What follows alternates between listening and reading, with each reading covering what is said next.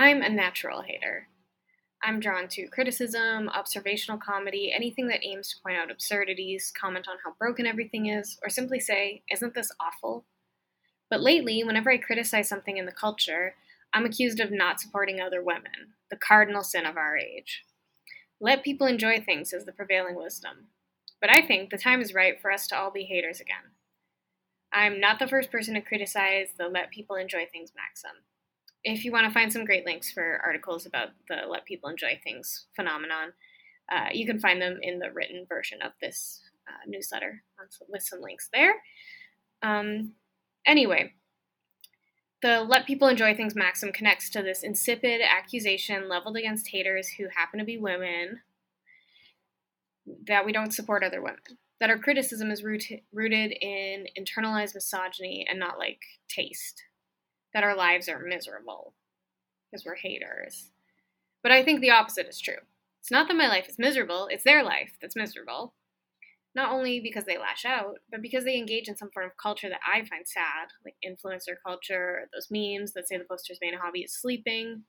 Is there anything more culturally desolate than the current Instagram feed, replete with influencers, ads, and memes about how great it is to be lonely? Why are you protecting such a sad and empty part of culture? This isn't about this isn't just about criticizing the latest Marvel movie, Lizzo album, or stale meme. There is a general reluctance to criticize much of internet culture unless it's explicitly right wing. What we can criticize and how is very narrowly defined. Instagram, TikTok, or cancel culture, and how people engage in it is a tightly regulated conversation. Any criticism of TikTok and its effect on our attention span, for example, is dismissed. We're meant to love and accept TikTok because it's created by young people, women, and queer people, forgetting that all these young people are creating value for free for the tech overlords. Do you get what I mean? Any attempt at criticism, be it systematic or psychological or cultural, is interpreted as an attack on some group. Everything is internalized and turned into identity politics. Hence the uh, annoying maxim about supporting other women. Most people acknowledge that social media is a net negative. I'm not advocating we log off forever. Obviously, I love Instagram. But consider the effect of social media as an enterprise, as work, especially for women who make up the bulk of lifestyle bloggers and influencers, actively hurts the creators and consumers. The admonishment to support other women, or the declaration that one is neglecting her sacred duty to support other women, seems tied to the idea that one must let others enjoy things. There's no space for criticism of trends, social media, or phenomena, particularly if a woman enjoys it. See also any criticism of the true crime genre. Can't I be mad at yet another wide brim hat, Joshua Tree, yoga retreat, linen pants, minimalist girl painting a beautiful piece of mid century furniture without being called sexist? Maybe the accusation of not supporting other women gets under my skin precisely because I do support other women. As corny as I think that phrase is. I care a lot about uplifting, encouraging, and connecting with other women. The appearance or reality of scarcity in a sector often leads women to make alliances with men and ignore the women in their industry. I try to fight against that impulse as best I can. But, like, do I need to support every woman in every endeavor? Do I have a responsibility to women in other sectors based solely on our gender? What about women whose work I find tasteless or dull or even despicable? Like, do I have to support Hannah Gadsby even though I think she's not funny? I've been accused of not supporting other women for criticizing influencer culture, which I find kind of abject and sad, and I feel a deep pity for influencers. Um, for criticizing turning politicians into celebrities, which I think is tasteless and morally bankrupt, or criticizing any female artist or female led film, which I think I'm free to critique regardless of who the creator is. The charge that I hate other women by questioning systems and cultural practices, such as social media or politician worship, is absurd. These are relatively new phenomena. Most people are only comfortable criticizing such practices when their political enemies engage in them or in this behavior. Like politician worship, for example. Yet when one dares to question why a particular NDP MLA gets heaps of memeified love, Janis Irwin, or whether influencers get to actually experience their lives rather than mediate it through a screen, I'm accused of being a hater I'm anti woman, racist, anything that can throw at you for being critical.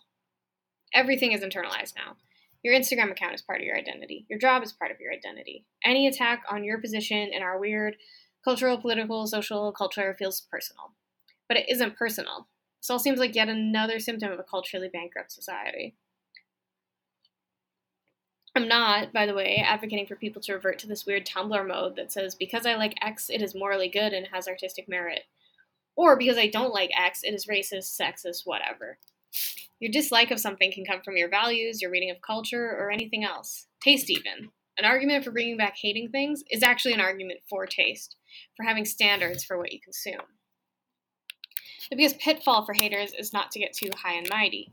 Not to feel like only you see everything clearly, only your third eye is open. I don't want to act like I'm the only enlightened one, because obviously I'm not. You've met me or read my work, so you probably know I love Instagram. I tie my identity to my work, and I have in the past worshiped politicians. But I think that gives me insight into why these conceptions of the self are so destructive and why they make people react so strongly to criticism. Maybe because, as I wrote about earlier this year, criticism at all is anathema, I think is how you say that word, to our culture of fandom, stands, and letting people enjoy things. One still ought to have a prevailing love for all people in creation, of course, I believe that. But let's make criticism, thoughtful, research, deep criticism, cool again. Let's make it okay to say something sucks. Am I suggesting I kind of love the sinner, hate the sin mentality? Maybe so. I never want my personal voice or brand or whatever to be about promoting negativity. Yes, I post the yawning emoji on many interior design posts on Instagram, and I bond with friends over my hatred for the celebritification of NDP politicians. But mostly, I want my life to be about things that I love. I want my life to be about things that make me laugh, movies that make me think, and books that inspire me to write my own work. The challenge of being a hater is allowing hate to flow from a place of love. Stay with me on this. Hating a specific movie is loving cinema as a form.